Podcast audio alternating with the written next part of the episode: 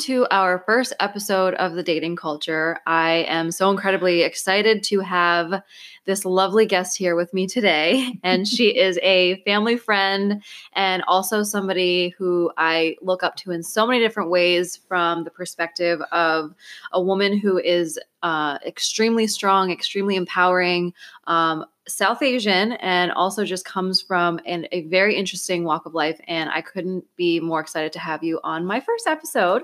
So, welcome, Elisheba Haqq. Thank you, Payal. so, we are going to be talking about um, all different perspectives of dating. But, you know, the reason why I had reached out to you a while ago was because I first thought to myself, well, you know, who's somebody that has such a unique story and has such a unique background and somebody who could just like bring a whole different perspective to the table of dating, at least for our generation. So I you know, couldn't help but to think Elisheba is like perfect for this. And when I called you, my intention was to talk about arranged marriages. And it's kind of like you open up the door to like a whole new world and a whole new uh, perspective that existed. So I'm like really, really excited for you to be here. So welcome. All right. Thanks, Payal. I'm glad to be here. Yeah. So um, why don't you tell us a little about who you are and what you do, and then we can kind of like dive deeper into all the nitty gritty details. Okay. Well, um, all right. So, Payal, I am a friend of yours. I've been a friend of yours for a really long time. Actually, I met through your aunt. I think I would call myself a woman that is open to expressing myself in many different ways, whether it's creatively, which I do through writing. I'm also a nurse, so I express myself through uh, my work when I heal with patients. Um, also, of course, I'm a mom. So I think there's an expression there. Um, you know, when you are a mom, you definitely express yourself creatively through how you bring up your children. Mm-hmm. Um, I also would call myself a really good friend. Mm-hmm. I think I have a lot of very dear friendships, and mm-hmm. I think I select, I'm very selective with who I call friend. Mm-hmm. Um, and I know we live in this world, this Facebook world, where everyone's your friend, but uh, I don't do that. I often say, I know this person, I'm acquainted with this person, but I do really pick and choose friends that allow me to um, be a better version of myself. That's good. So I won't call you a friend unless I trust you. so that's really, it's really a trust relationship. But good. generally, my friends are people who really allow me to be mm-hmm. be me. You mm-hmm. ask me who I am, mm-hmm. and I think different friends help me to reinforce different parts of who I am. That's amazing. And I know that when I had called you, um, you know, I picked up the phone and I was like, I want to talk to Elisheba because for some reason I thought, okay, she's an auntie that I've known for a really long oh, time. call me an auntie. but like a really cool one. Oh, all right. And so call was, me something else. Call me a Didi or a Masi. well, I don't call I don't even call you Elisheba auntie. I just call you Elisheba. Yeah, you better. yeah, none of this auntie crap. I know, right? I'm hitting that age.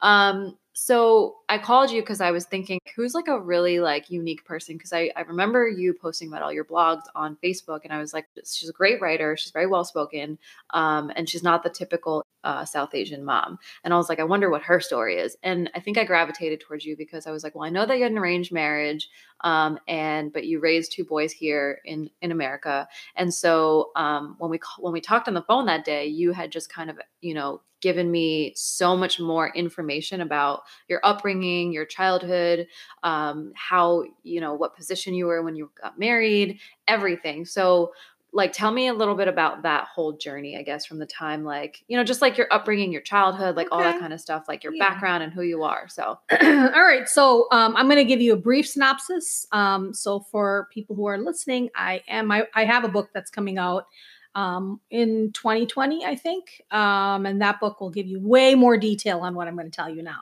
because mm-hmm. it is a memoir. Um, it's a memoir about um, my life and uh, basically, you know, my, my life, the way I, I grew up was I grew up as an Indian living in Minneapolis, a suburb of Minneapolis, during a time where there was pretty much no brown people. Were you born there? no, I was born in Chandigarh. Okay. Yeah, so I, I came to... here at the age of one. Okay. And um, when we were growing up there, my mother did not want to live in America. Mm-hmm. She did not like America. She wanted to live in Chandigarh, and that was where she wanted to bring us all up, which after visiting Chandigarh, I'm like, yeah, I got cheated out of that one because it's such a nice place. Oh. But um, anyway, so and unfortunately, my mom passed away when I was three. So we ended up being um, permanent residents in Minneapolis. So we grew up in this small town called Burnsville. Um, I grew up without a mom, and then my father remarried probably, you know, uh, when I was about four or 5 Mhm. four and a half, I think. Um, and of course, that changed my life because, of course, marriages and, you know, we live in this world where there's a lot of blended families. For the most part, that works, and sometimes it doesn't work. I guess it worked, but really, there was a lot of internal turmoil that I think Mhm. really took me years to process. Mhm. And I really don't think I had permission to process it because, as Indians, especially back in those days, we were taught to sort of respect and keep quiet. Suppress your emotions. Yeah, suppress your emotions.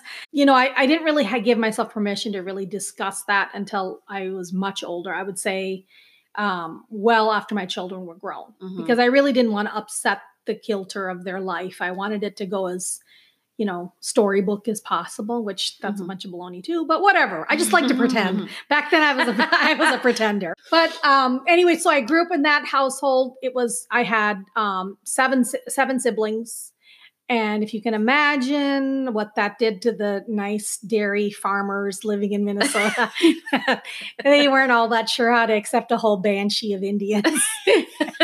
Were you guys the only Indians in your area? um, we were prob- we were the only brown ones. There, Only there wasn't color- even black people. wow. In Okay. fact, they thought we were from Africa. They always Oh. used to say, "Oh, you're African," and we'd be like, "What? We're from India," like- and they'd say, "Where's that?" And then we'd just give up and say, "Fine, we're African." Oh, man. You're like, sure, whatever you want to think yeah, about me, yes, fine." yes, of course. So we grew up there. My father um, was really super strict, and I Mhm. think two things made him strict. One was I think he, you know, he had lost his wife. I think he sort of lost his trust in the world Mm. and he lost his trust with you know accepting the fact that the culture would somehow negatively influence his family and tear it apart because he already had sort of faced that and Mhm. i think that was his defense mechanism was Mm. sort of to hunker down and kind of like eliminate anything that wasn't familiar to him Mhm. so my dad um, was brought up as a Christian. However, his father was a um, convert from Islam, so he was a Muslim. My grandfather, my dada, was a, actually a Muslim mullah. So he was actually What's a a very- Muslim mullah? um, he like you would call them probably he was like a maybe a thought leader or a elder or a teacher, Mm. um, a leader, Okay. basically Okay. a leader in this. So Mhm. um, not anybody just attending Mhm, but mhm. actually kind of on the forefront of um, the growth of Islam in that area. Wow. Okay. And he actually, um, he actually was known for his sort of, um, I wouldn't say hatred, but I would say he sort of did not like Christianity at all because he felt like it was, um, you know, uh, um, at that time it was in the 1800s. There was Mhm. some missionaries there, and he kind of was very against that whole movement. Mhm. Um, so, anyways, my my grandfather eventually, surprisingly, ended up converting, and he became a Christian, even though he had, you know, he was all very anti-Christian. He ended up becoming a Christian. Why was that though? He got sick, Okay. um, and when he got sick, he went um, he went to a hospital, Mm. and in that hospital there was a guy, and um, the doctor happened to be a Christian, and he asked and he started asking my grandfather some questions, and my grandfather was a very well-read Islamic um, kind of teacher, Mhm. And he, he just couldn't answer the questions, and that really upset him that he couldn't really respond to this man. Mhm. So he started sneaking around and reading the Bible. Started reading. Wow. Yeah, so he's sneaking, and then his father found out and burned it, and then he read it again, and then he got beat up. Then he converted, and then he got poisoned with strychnine. So your grandfather's father, yes. okay, was upset with the fact that Oh, he was, you know, learning and studying the Bible. Yeah, Okay. and then eventually, when he converted, uh, my grandfather was poisoned with strychnine. He was beat up. He got kicked out of his family. So my family, sort of, only far back on my father's side, I know is my grandfather. Mhm. That's it, because he was sort of kicked out Mm-hmm. of his family and he had nowhere to go and he just had to restart his life again. So I say that because although my father was brought up not with Islamic faith mentally, women were still subservient, women were still you know to be kept very closed and Mhm. don't mix with boys and all that sort of stuff. So, although I think my grandfather had become a Christian, those things he did not erase from his mind. That was just a part of his cultural upbringing, how he saw women, Mhm. how he saw men and women's relationships. And that he did teach to his children. And he had, um, my, my father is one of, oh gosh, uh, he has, um, I think, I always forget, he has seven brothers and three sisters. So they had a huge family.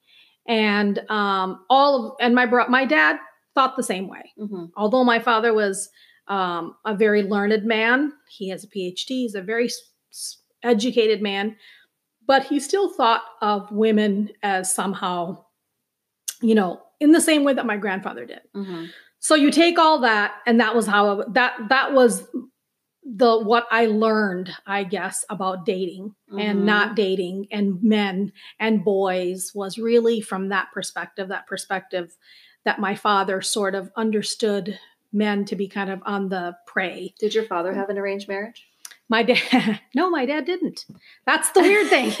he fell in love with my mom in college. They actually, and that was the other interesting thing. I mean, all these things that he didn't think was for himself, for our, his daughters, all of a sudden it became this real, no, no. And I think some of it was because he was comfortable. In India, he was comfortable. Mhm. And my mom and him met through, you know, they they met each other and they it was definitely he as my father always says it was instantaneous love. They fell in Mm. love immediately. Mhm. Then they wrote letters and then he went I to love my those like love stories. yes yes stories. it was a beautiful love story and then he went to he he went you know he said he wanted to get married and of course you know they were like how dare you and they no we're going to get married no matter what Oh, so they rebelled. Your Yes, father and your mom. they They rebelled did. and they were like, you know what, screw you, we're leaving. Like we're gonna get married, we're running but away. then they didn't run away because then at the end they were like fine go ahead and get married so they all got married and everybody was happy and every, everybody was eventually okay with it, right? yes they were Okay. fine with it once they got used to the idea that they weren't going to have an arranged marriage So was your mom also a Punjabi Christian? My mom was a Punjabi Christian. Her um, grandfather had converted from Hinduism. They, her Oh grandfather, yeah, her grandfather, they were from a Brahmin background, and her grandfather had converted, and so she was also a Christian. First of all, I've never heard of a Punjabi Christian. This is you're the first Punjabi you're the first Punjabi Christian that I know Mhm. and that I know exists. So that is that is insanely cool. But also at the same time, you have this your Christian Punjabi. Um, your father your father was Christian Punjabi. Your mom was originally uh, Hindu Punjabi, Yeah, right? my Okay. father was Muslim. Sorry. From a Muslim background, my mother was from a Hindu. oh my god! So you have Yeah. all you have everything. we got it all. but yeah, uh, well, we do have a lot of relatives. So if so, there is other Christians that are Punjabi, but we're probably related to them. you know, because that's just the brown community. Yeah, that's around. So, anyways, although my dad didn't really follow his own rules, when we, got, I think when he got to America, I think his environment was different, Mhm. and I think you know there there is some part of when you live in India, you do trust you trust that everyone's following the same rules. Mhm. Uh, you know, everyone understands that my daughter is my daughter, and you know this. There's rules. I feel when you go to India, even now, you go to India, there's rules. Even if kids are dating, well, then they sneak around Mhm. they all they all know that it's not supposed to be out in the open you know what i mean so, or But or Indian parents are in denial of that. exactly they all deny it that's not happening in my Your kids house. are kissing boys and girls, people. Wake up. that's true Oh, okay anybody listening out there if you say your kid's not dating they are they're just not telling you And dating, everything that everything that falls under the umbrella of dating. well oh are you gonna don't tell them tell them on your next podcast what dating means you can't tell them now Let's go through a whole entire definition. yeah of because they'll dating- stop listening to you Yeah. you tell them right now Yeah. um anyway so um when i was growing up i wasn't allowed to talk to boys and here i was i, I was wasn't either.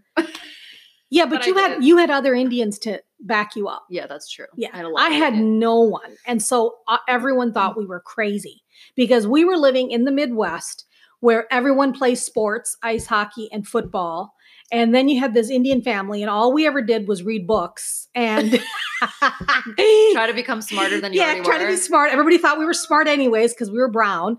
They'd never seen anybody as smart as us. And then and then they we couldn't wear swimsuits, of course. I couldn't wear a swimsuit. I couldn't wear shorts. I couldn't Mm. ride a bike. More on that. yeah, I couldn't ride a bike. I couldn't use tampons. Am I allowed to say that? Yes, absolutely. Okay. Couldn't use tampons. No.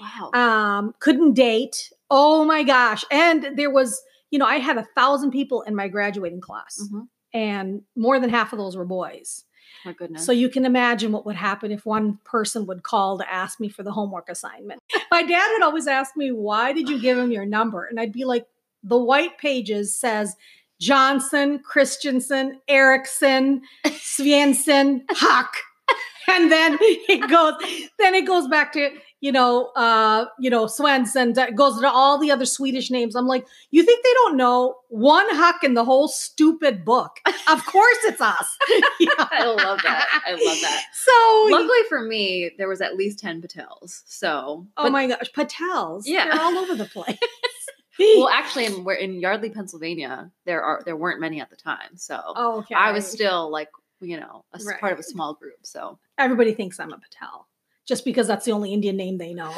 they always say oh Alicia Patel right Alicia, no you're like Alicia. Haqq. Yeah, that's it. Yeah.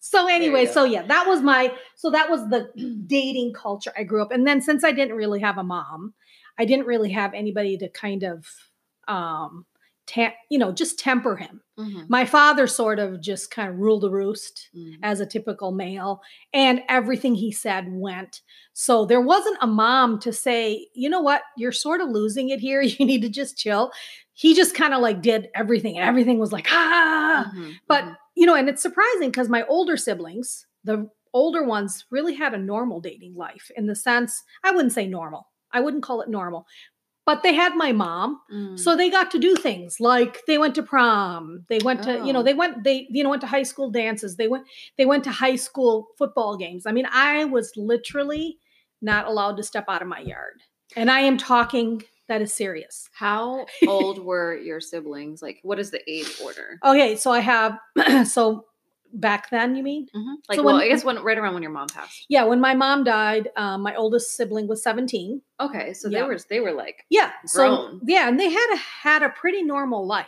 okay. um i think when she so there you know we call we've divided our family into two groups I remember the, you telling me that. the yeah. biggers and then the three stooges which is the three, the three yeah because really it was two families and you know the the the beginning group got to really experience having a mom having Mm. more of a normal life Mhm. and then the last three kind of was like help Yeah. where like, you know where's the mom? where's mom Yeah. and I think, you know, and a lot of their life was in India where there was a lot more comfort. And I think they just Right. felt more at home. Mhm. And then, so, you know, so dating, I, I don't know if they dated. I think they, they grew up with not a huge emphasis on stay separate from each other. Where Mhm. I grew up with basically as soon as I hit puberty, it was all about don't talk to boys. Don't look at them. Don't look at them. Don't talk to them. If they talk to you, look away.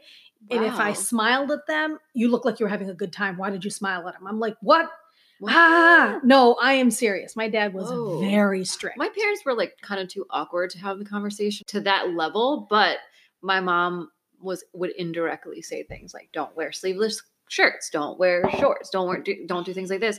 And then I think at like 15 she was like I give up. She's like because I completely screwed up like with certain things and I don't want to like hide anything from, you know, my kids and I don't want them to hide anything from me. I mean, we still did, but Wait, but- so you you could wear shorts and stuff growing up? I was allowed to wear shorts, but I was not allowed to wear sleeveless shirts. But if I wore shorts, they had to be like long. Um, and I remember like going to one of my dad's like work picnics. Um, and my mom, I wore a, like a tank top that was it was like two inches thick. It wasn't even like a spaghetti strap. It was like so thick. And my mom's like, "Why are you wearing that?" And I'm looking at her. I'm like, "We're going to a picnic. It's like a hundred degrees out. What do you mean?" And this was me being like the quote unquote badass because I knew I wasn't allowed to wear it, but I was like, whatever, I'm gonna wear it anyway. And so I remember going to a picnic, but you know, I look back at it now and I'm like, you know, like Indian uncles back then were kind of creepy and they wanted to like stare at little girls. And but it's not even it's not even something that's like completely absolutely not true. It is true, right? Like and so mm-hmm. and bec- only because I kind of experienced it as I was growing up, like being looked at really awkwardly and weirdly. But I mean, that's a whole different whole different episode. We can have we that, can, we can have. that- yes. Everyone's got one of those uncles. Uh, I think I got a couple of them Yeah. and not relatives because I think for the most part my relatives are fine. It's Uh-huh. like it was like family friends that were like creepy. Uh, Um and I don't know. It was just weird and that was odd. But anyway, not about me. It's about you and your stories. no, I like your story. Like, you can just keep going with it. oh, it's a whole different it's a whole different uh whole different episode. But um so you're so essentially you had you know, you guys were like your little clan, your little posse of your siblings. And so how many those were your friends. So Yeah. how many of your siblings had arranged marriages? so none of my brothers did. They all wanted to go out on their own and date. And your dad was okay with that. Yeah, because they were boys. Mm, typical. Typical. But um, my sisters all had, well, my sisters had different variances of arranged marriages. I mean, because, so since we're going to talk about arranged marriages, I mean, I don't necessarily think, you know, every arranged marriage is the same because, you know, I grew up in a place where people would ask me these really stupid questions like now is everybody in your family pre-arranged and i'd be like there's no such thing as I still get those questions. Like, yeah what's i it was like shut the crap up you're like, nobody- are you going to still have an arranged marriage? I'm like, I don't. they don't even say arranged they'll say pre-arranged i'm like how do you pre-arrange something i don't understand that anyway and the thing is what they forget is historically it's a european um, kind of notion to be arranged because you know they Mhm. wanted to keep all the royal families and then the rich families wanted Mhm. to keep all the money together Mm. so that was how it really started and even in this country they had you know arranged marriages that Mhm. was very common Mhm. so i mean i think people often think it's only in india where they're having arranged marriages where actually Mm, it's not okay. really true. Arranged marriages have been a part of many civilizations and cultures past. Mhm, it's not mhm. just, you know, India. And I like that you mentioned that because even I didn't even really because we label it as arranged marriage, but essentially it's just like, hey, I found somebody for you. Like it's kind of like meeting on a dating app. And so this whole idea of like an arranged marriage and like people freaking the hell out about it, it's like, yes, we were kind of arranged, you know, but it's because, well, at least for me, it's because my perception of it is like, here's a piece of paper, here's a picture of this potential here's his height, his weight, his color, uh, his skin tone, whatever the hell is on a freaking bio data, which I don't even know. I've never gotten one. My sister got one once, so but it's like that's my perception, and that's what my anxiety was once tied to, like this piece of Mhm, paper that somebody was going to give me. If I was raised to believe like you're going to get an arranged marriage, you know, um, and my perception of that was different, then yeah, I probably wouldn't have as much anxiety. But if somebody's like, well, yeah, of course you're gonna have arranged marriage, and like I'm going to give you a piece of paper and you're going to have to decide on who you want. Like that was what I was raised to believe. So my, you know, like me being pushed up against marriage is kind of like me being pushed up against like an arranged marriage, which freaks me the hell out. So, and Mhm. pushed up against meaning like my mom's putting pressure on me now, right? Right. And I'm like, whatever, it's going to happen when it happens. So yeah, so you so that that's so that's interesting that you still have pressure on you to get married. Oh Not necessarily have an arranged marriage, but just get married. Oh my, so much pressure. Right. So much Right. pressure because I'm 30 and like my ovaries are still healthy Yeah. and like like I need to like get it get it moving. But it's also like pressure coming from my my mom and like the things that she wants and the things Right. that she wants to fulfill, which is like I want to see my grandkids and like Right. she'll she'll feel more accomplished if all her kids are married. Do you feel like if your kids are married, like you've you've done your job as a mom or you've done your job? I mean, yeah, I think everybody wants their kids to find someone that they love, but I don't think I don't think everyone has to be married. I just Mhm. don't think that that's necessary. I think some people function better as single people. Not that I am a proponent of, you know, people, you know, uh, people who's Anti-marriage. anti-marriage because I do think marriage can is is a wonderful thing, but it's not easy. And you know, a lot of people say, "Oh, I like dogs better than people." I'm like, "All right, that's a major cop out because a dog like yeah a dog likes you because otherwise if it doesn't like you you're not going to feed it and it'll die right. which is not anything to do with a marriage or with children Right, you know yeah. Um but yeah that's another topic That's another episode. I episode hope- number three. yeah i hope you're writing all these down Of so we can have lots of topics in my head. um but I do think yeah, marriage is it, it, it is. I do want to see my kids married, but I don't think it's a have to. Right. You know, I have one son who is married, and we could talk. You should talk to him sometime I will. I because will. We'll dive he is a a super modern guy and a super modern girl, but they ended up allowing us to introduce them to each other. Arrange them. S- it was- I prearranged them. he never knew it before he was born. In my belly, I was prearranging him. There you go. Yeah. Um, and then I have another son who's not interested in getting married at all. There and he's go. been very open about it. And I think, Mhm. yeah, I mean, I, I want him to find someone, but if he doesn't get married, I, I certainly am not going to be pressuring him. Yeah. I mean, I think I might, I, I do mention, hey, you know, when you get married, I'm not getting married. Oh, okay. Yeah. That's basically how it like goes. you're okay with that. I'm okay with it, but I feel like I feel like he's a guy that I would like to have. I would like to have him find someone to love. Mhm, mhm. Um, and I, I would, and I, I feel that that would be good for him as, Yeah. to, you know, to grow with someone. and Oh, part of and part of the reason why I wanted to call you, or when we were talking on the phone that day, I said, "Oh my God, she's got the multicultural perspective, the multi-religion perspective, the modern mom perspective, the mom who raised two boys in America perspective, the um, what was the other one? Oh, the non-traditional and traditional career path perspective. So like that was all so fascinating to me, which is why I called you, and I was like, oh my God, and she's funny and her laugh is great. So.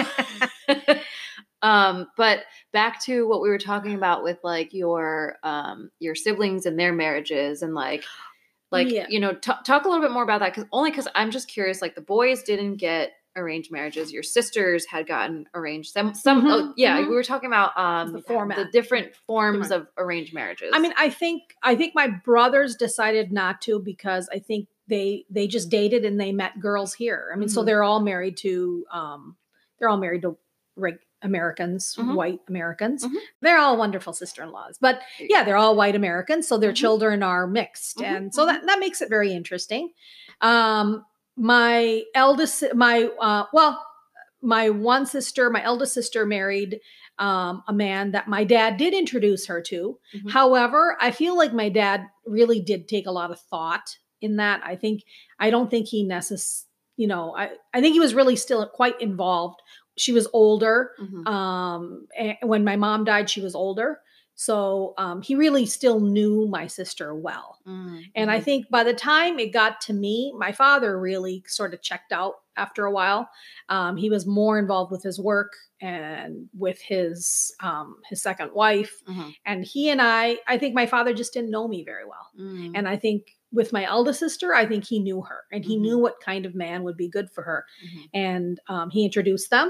He came to our house, um, and when he came to my our house, I thought it was I was very young. I was seven, Mm. um, and he was like another father to me. I have to say, when he died, he he died like about ten years ago. So, um, Mhm. and they were married for oh my gosh, maybe thirty years or something. Long, Oh, wow. long time, Okay. maybe more. I should. They got married in 1972, Mhm. so long time. Sure. Yep. Um, so that was, you know, I think they had a very successful marriage, Mm, very successful marriage. And then my other sister, um, she had also had an arranged marriage, similar, but um, you know, she she got divorced, so Mhm, that mhm. that marriage did not work. Mhm. Um, but she's remarried, and she remarried. She dated, and she Mm. remarried, and she's married to an American guy. she very found happy. her like teenage self again. That's like I want to Yeah. date and like Yeah. I want to. I know myself on a better level, and now Yeah. I, I'm comfortable with.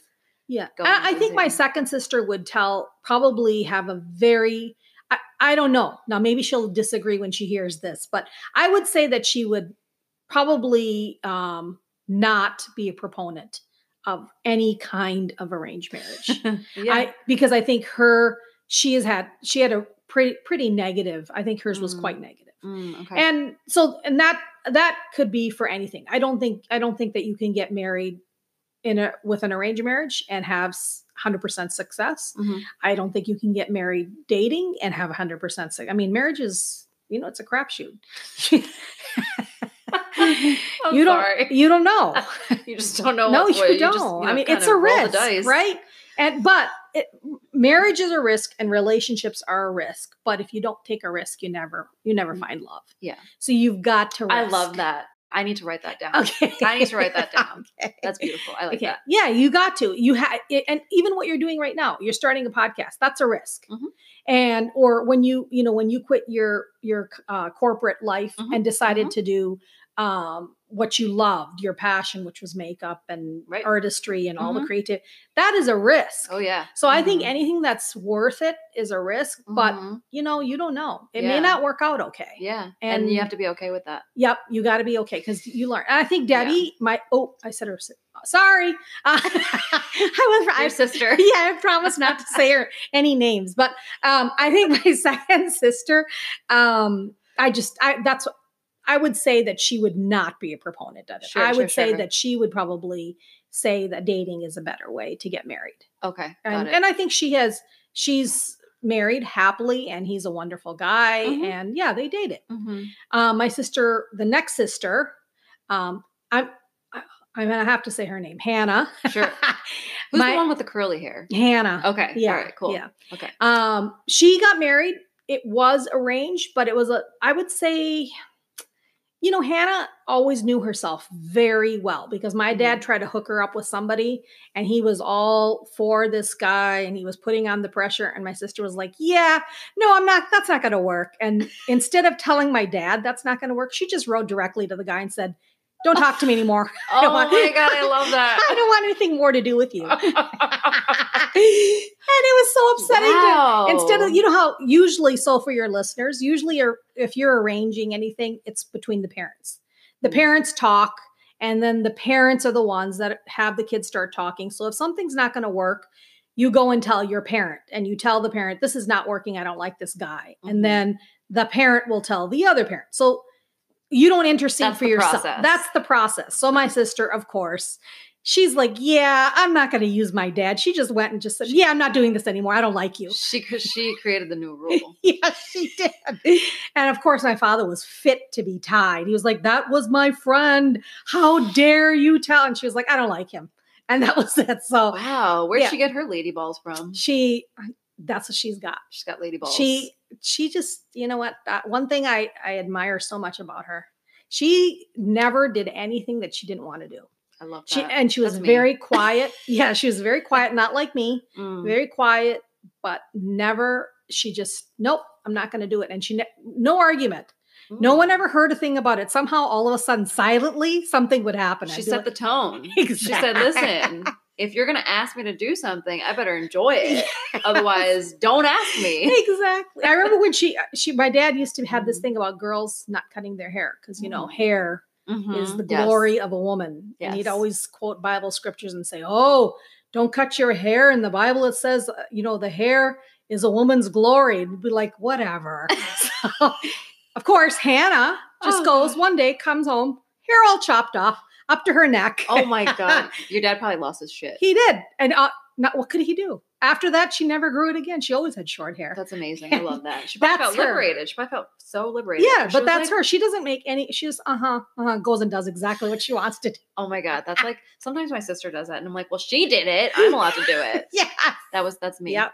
Um. So when she got married, she didn't like that guy. She didn't like anything. And then my dad, then my sister Miriam, actually. Mhm. Oh, I said another name.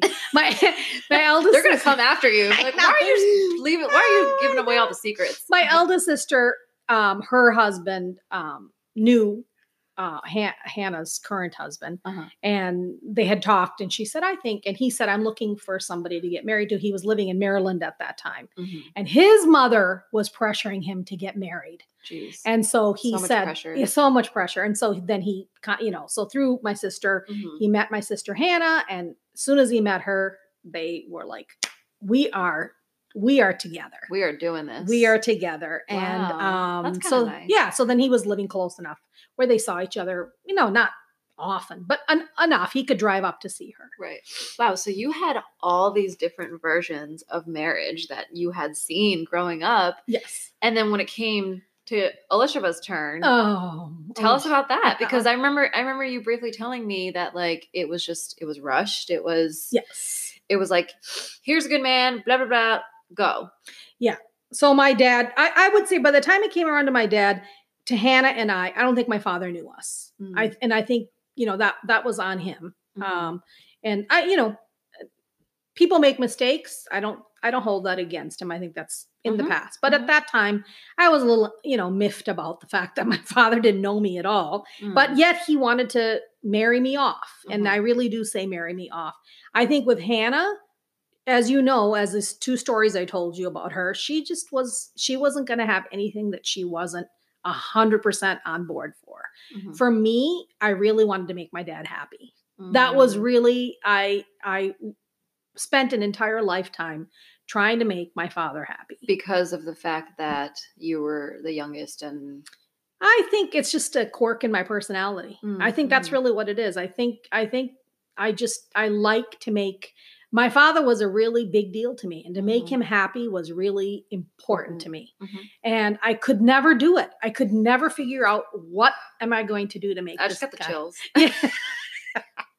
It's was- like such a because it's such a raw emotion to have Yeah. that like as a daughter and like look and just say i just want to like show you all the love that i can show you yes and i'm gonna just you know just say yes to it all um so yes and i think i think that's something that a lot of daughters share not just south asians but all women really feel this need to make their Mhm. fathers happy Mhm. and sometimes it's a success because you have a dad that has expectations that are doable Mhm. or you have a father like mine Mhm. who expects you to be a physicist or a mathematician or all these things that i just didn't have the brains for i Mhm. just didn't know i'm not a physicist Mhm. sadly i had a brother who's a phd in physics and so he expected all of us to be phds in physics um as every brown parent yes and i just couldn't do it i Yeah. was a creative person I mean, you're looking at a creative person. I could not. eh, Yes. College was hard. I was not an. I was not a like school was not my thing, but I just did it because I had to do it.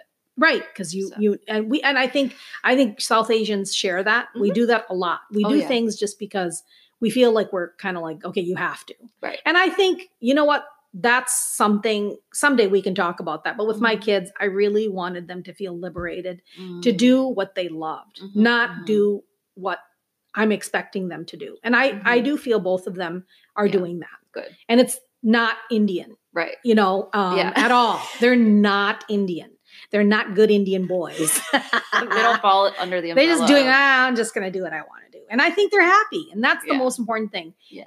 but my father i guess and i think i just wanted to make him happy and i think he wanted he was he was under a lot of pressure from his wife because she really wanted me to get married Um, Why? I- um well she's my stepmother and i think that she uh, i mean i didn't really I, I don't we didn't really get along Was it a community thing, like a community pressure from her, like in the sense of like, oh my god, everybody? no we didn't have a community remember Oh yeah, that's right. that's right, Okay. there's no community Yeah. um no i think we just she we did not get along Mm. and i think i was a thorn in her side Mm. because i was constantly the big mouth pointing things out you know you didn't do this and you did so you know i in some ways i deserve it i Mhm. don't know Right. read the book yeah. um Coming soon. coming soon the book is coming you can read all about that whole dynamic um but i think he had a lot of pressure i think i was annoying to him because i was always upsetting the apple cart you know he wanted things smooth and here was me saying but you know what happened this wasn't fair because she did this and this and then Mm. there'd be a big fight and then Right. so i was sort of not the child to keep quietly at home and I think secondarily, I think he was worried about me Mm. because I was, you know, I think he, I think in his heart he knew that I was dating. Mm. I mean, I was. I had dated. I had. I dated one uh, American guy for a long time. Mhm. Then I dated another guy, an Indian guy, for a while. And I dated a lot of other. But so those were my two relationships. Uh-huh. But I had lots of. How other- old- Many dates. How old were you when you were in those two relationships? Oh, right after high. Soon as high school is over. soon as I turned 18. Oh yes, but they're all sneaks. I was sneaking around. Well, how did you sneak around with, a, uh, with a Oh. father that was so strict? oh, because my dad didn't want us to drive because he thought he called the the car the moving bedroom. so he didn't let. he- At least he knew. At least he wasn't that didn't- naive. No, he knew what was going on inside cars. however, however, my sister Hannah and I, we had to take public transportation, and it wasn't that great because we were living in the suburbs. So we got jobs in Minneapolis, and it was just an express bus. And if you missed one express bus, then um, you know it was like another hour and a half to two hours before the next one came so we would always conveniently miss our buses Oh my god, I love and that. he Believed he- it. oh he believed it because he didn't want to come pick us up she didn't want to come pick us up so yeah okay just take the next one all right fine so that was most of my dating was quick before the bus got here Oh my goodness. All right, we got two hours. What do you want to do? Exactly. but I was I was more strict on myself than he would have ever been because I always assumed he was looming outside the windshield saying, "What are you doing? Why are you sitting?" You would that?" see his face. So Oh. yeah, they were not like super, you know, great dates because most of the time it was just like, "Oh, I wonder if my dad's gonna catch me." Well, you're trying to date in like what what how old what what era was this? This is like uh, it was Prince time, 1980. There you go. It was right in the middle of all South yeah. Asian Yeah. woman trying to date in the 80s without cell phones, without Oh, you know, all that good jazz. Yeah, So eh, on the MTA yes. Minneapolis um, bus system. There you go. so that was all worked in so I love yeah it. so i did i did date a lot but it was very um basically was i like to eat so who could Mm, me take too. me who could take me out to dinner and when was it going to be free so it's still oh, and and and so I don't feel so bad because I still have the same mentality. oh good i always i never had any money but i always wanted to eat so i'd be like okay oh wait yeah i'll go out with you wait where are we going to eat basically I and it. they'd always say, "You know what? You're the only date that doesn't drink." Because I'd be like, "Why would I bother wasting any time drinking? right. Just get me to the food." yeah. You're like I just want the French fries. exactly. Plus, because in our house it was just Indian food. Oh, right. So So it's like I- Fridays were like a luxury. Like we would have Oh. pizza on Friday. Like we would have typical like Monday through Thursday, or actually Sunday through Thursday, like full blown Gujarati food, and then Friday and or Saturday would be like the lucky day. It's like, oh, Oh. do we get to go oh. out? Or we get do we get to eat quesadillas tonight? Like, Oh, Something that's not- Indian. yeah. I mean, like I was raised on rotli shak, dal bhat, or ro- like you know two course meal here. Whoa. Yeah, it was a full blown situation. Okay, but yeah. So you know, yeah, oh yeah, going yeah. out on a date and getting regular food was like, "Hey, hamburgers, okay." Yeah. Oh my god, it was a luxury to go to college because I didn't have to eat that stuff every day. exactly. Um, Um, so anyway, so then that so those were the pressures. I think my dad really wanted me to get married because I think I think he did know Mhm. there was all this going on, although he didn't talk about it. Or oh well, he did. Couple Mhm. times he caught me. You know, we had Mm. conversations, etc. etc. Wait, conversations or was it yelling? yelling. he yelled. He would Okay. get really mad. How dare you run around and Mm, what do they think of you? And you know who the world's gonna, you know, all that. The That whole thing about what is world. the world gonna think about you? right, I'd right. and no one will ever marry you. And, uh, and I'd Oh, be like, okay, who cares? Oh, which probably pissed him off even Yeah, more. exactly. So then, yeah. So then he, I think he- it, it, I think when he decided it was time for me to get married, it was pretty random. Mm. It wasn't something like, let me think about what she's like. And I was not like my sister Hannah, who spoke up for herself. Mm. And Hannah, you know, she didn't really care about pleasing my dad. She wanted to please herself, Mhm. which is good, Right. Yeah. which is the right way to do things. I wasn't that tough. Right. So, anyways, I mean, yeah. So I got married. I think it was a lot of pressure. I Mm. wouldn't say that. I do not, and I would never do that to anybody. I felt really super pressured. I Mhm. think I felt, um, I, I, I mean, it, it just, I, it was not a positive experience. Let's Mm. put it that way Okay. um but you know it was it was one of those experiences that i think you know i do believe that every experience can help you to grow as a person Absolutely. and i do think you know i mean being married i've, I've been married now oh, over 30 years Mhm. and um I, I mean i've come to kind of see it as you know it for that time in my life it was okay it Mhm. ended up working okay for that time of my life Right. because um you know I, I always wanted to marry so, i the you know i was dating this one guy Mhm. and i guess i had an i might have ended up marrying him Mhm. but I think that would have been a bad choice for me Sure. because my dream in life was to travel. Mhm. I always used to say, all I ever want to do is see the world. yeah. And I got to And do you that. do. I Yeah. yes, and I got to do that because that and and I wanted to, you know, I wanted to go to India. I wanted to have someone who was very comfortable with my Mhm. cultural um ins and outs. I Mhm. wanted someone who I didn't have to be embarrassed when, you know, he didn't say hello to my dad the 1st Mhm. time he walked in. I, you know, and and I think that's just how there's things I, I used to like dread things like if if I married somebody who didn't understand that my father might yell at him, but you Mhm. can't say anything back. Mm, You know, that mhm. whole thing. like that that whole um respect for elders Yes. like indian elders Yes. mentality. And Yeah. you know, and, and why, you know, I, I just I wanted someone that I could be comfortable and not have to explain things. Mhm. I don't want to have to explain why in my house they're eating their food with chapatis and with their hands. yes that's true you know, I So I did just you kind of want when you met your when you met your husband did you feel like you had like a little internal checklist of like okay this is what he has to be otherwise i'm out no. you just were like all right dad i guess this is Yeah, it. I had pretty much given up. By that Oh, by the wow. time because I had told my dad no and he got so mad at me for such a long period of time.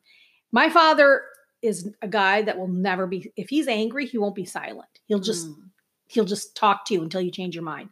My dad my dad wouldn't talk to me for four four weeks, three and a half, four weeks. Oh my God. And that was like the worst torture ever. And I couldn't put up with that. how And old I- were you when you got married uh, I was 24, too young.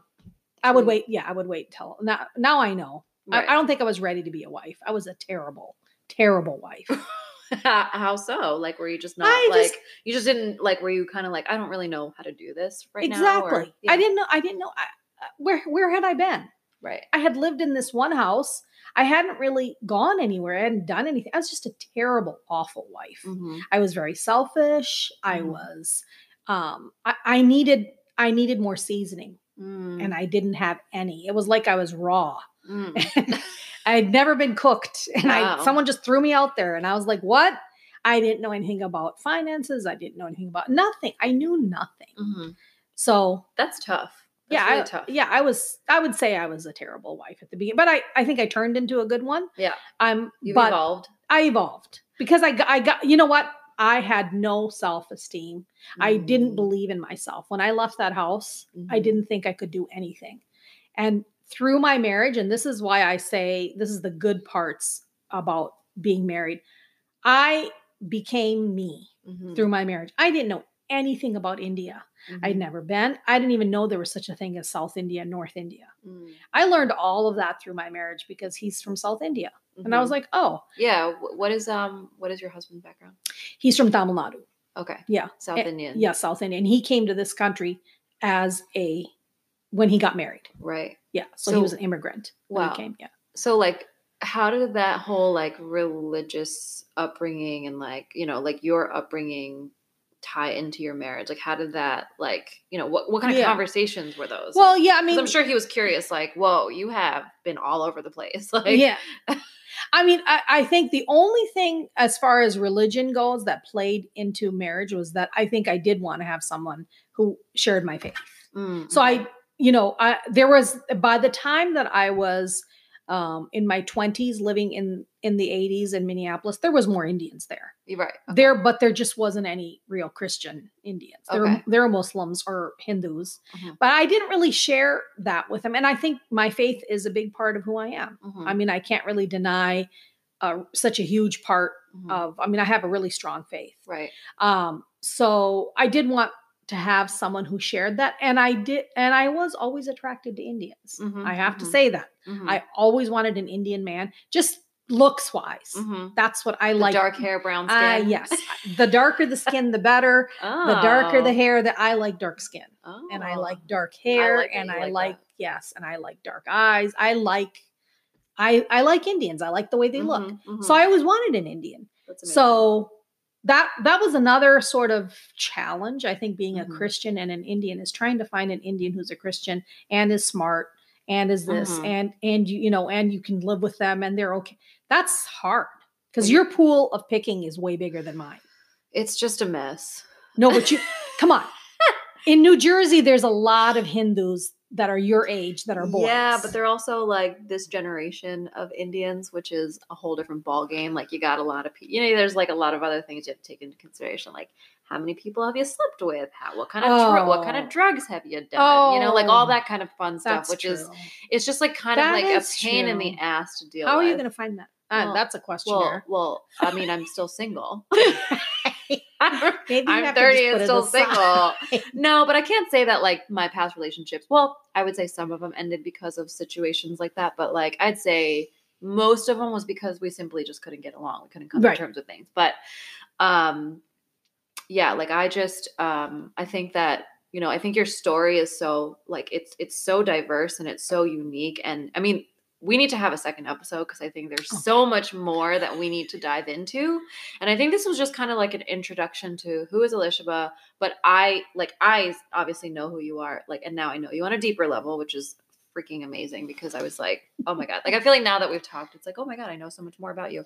Um, I think that there's so much that you know, you know, so much that my listeners can take away from this in terms of like you know am i allowed to listen to myself? Am i allowed to feel you know feel free from the thought of am i allowed to feel free from the thought of you know not having to force myself to marry somebody for my parents? You know am i allowed to um you know do i ha- how much do i have to take into consideration religion and and upbringing and all that kind of stuff and like you know on top of all that like in our generation would deal with baggage right and it's Yeah. like baggage in terms of past relationships baggage in terms of like things that i just mentioned like drugs and like Mhm. you know crazy ex-girlfriends or crazy ex-boyfriends like all that kind of stuff and so i think it's so so so fascinating and you know what really encouraged me to launch this podcast was to talk to people like you who not just have unique stories but could showcase perspective in terms of you know like how can we shake our generation a little bit to say yo like chill out. Like it's going to be okay. We have options.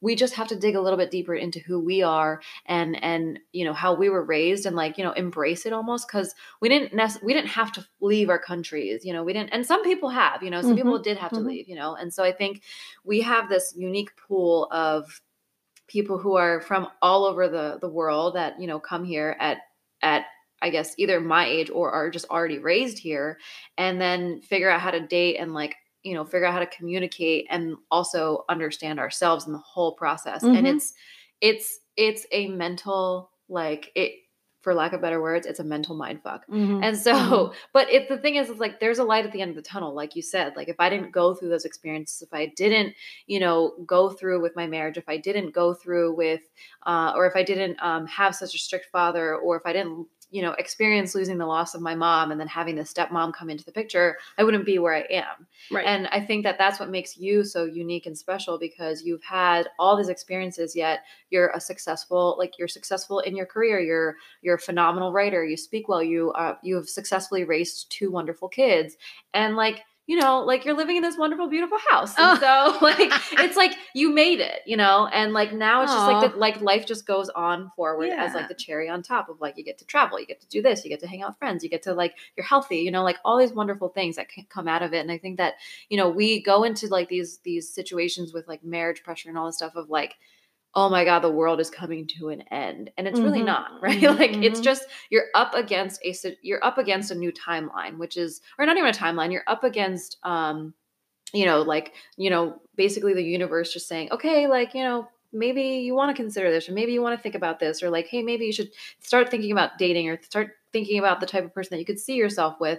Um, and a lot of times in our generation we come with checklists and i think that that's Yeah. what was so so so important to me because i think i wanted to kind of show people like you don't have to come with a checklist. Your checklist should be your own checklist of like Yeah. who you are as a person and have you asked yourself do i fulfill this? Am i am i confident in where i want to be? Am i successful in where i want to be? And bring that to the table versus because you can't predict your you can't predict anything that's going to happen in the next 5 minutes in the next 5 years in the next 10 years. You can say to yourself i would love to be a doctor i would love to be this or i would love to be that but those things may never happen and you have to Mhm. be okay with it just like we had talked about earlier so um, i just want to wrap up by saying thank you Okay. thank you for opening up no problem. I have we will have to talk again because I have so much more i know to say. so much more. I think there, I think we have to have an episode number two because I think I really want to dive into Absolutely. like what you what like I really want to dive into what you or how how you uh I guess uh took in like seeing your husband for the first time. Oh my gosh. Oh my. Okay, well we can talk about. Okay, one thing I want to add. yes. Do we have any do we have even Oh, Yes. I I have a few minutes. Okay. One thing I want to add. This is what I can tell your listeners so that we wrap this up. I I think that the biggest thing is um is I feel people throw the baby out with the bathwater. Mm. there is something good to be said for dating there's something good to be said for you know, modern arranged marriage, which is ask, you know, there's nothing wrong with asking a relative you trust, trust Mhm. a relative you trust. or that you think that you trust and you might not trust them afterwards. But it's okay. It's okay. You have Yeah. to just trust. yes, you have to take a risk. And sometimes taking a risk is saying, I'm ready to get married. Mhm. There's nothing wrong with saying that. And I feel like people do not want to say that because that shows some weakness in them. I Mhm. think it's honorable to Mhm. know that I've come to the stage where I want to make a commitment. And you know what? I think it's honorable to ask someone Mhm. that loves you. Listen, if you ever meet anybody that's interesting, I would love to meet them. And that is about as far as I would go with an arranged marriage. That's Mhm. that's that's about and that's with my son. That's pretty pretty he had he dated, but he just never met somebody. He wanted an intelligent. He kept saying, I want someone intelligent. These girls are so stupid. I mean, some of them are. Yeah.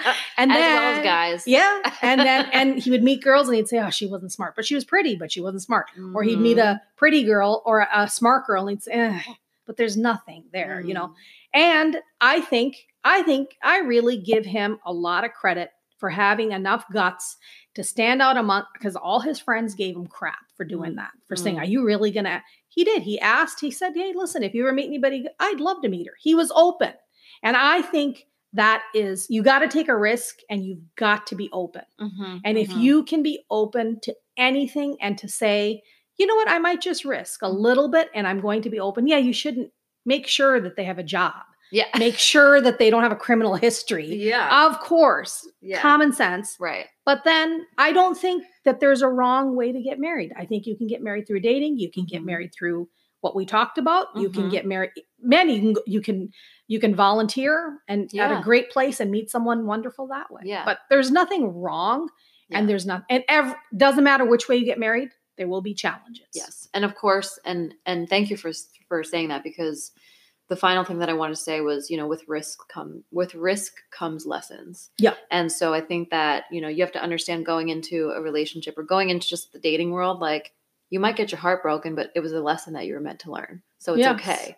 and that's only going to help you evolve more as a person and it doesn't matter if you what background you're from or how old you are or if you've been married and gone through a divorce like they were these were all lessons and i think that that's what i think that people should you know take away versus oh my god well he's not a doctor and he's not this and he's not that and it's like Right. it doesn't matter you know what i mean Yes. as long as you know as long as he's not this person not bringing you down and like making you feel awful about yourself but even then it's like those are all lessons, you know, like Yes. they're all lessons of like, where's your self worth, you know, all that kind of stuff. So, um, thank you for mentioning that because I was going to ask you what's your last piece of advice for, for dating and for for anybody out there who's single or who's you know going through a rough time in their marriage or anything. Um, I think that that was very very valuable. So I appreciate you. that.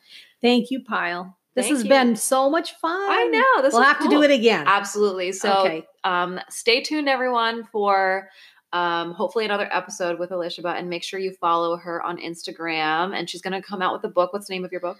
Well, right now it's called Mama G. Oh, I love that. Yeah. I love we'll see if it stays that way. My editor's busy busy working on it, so we'll see. All right. Well, we're going to have to make her him work a little harder because we really want to read it now. So, thanks, everyone. Thank you.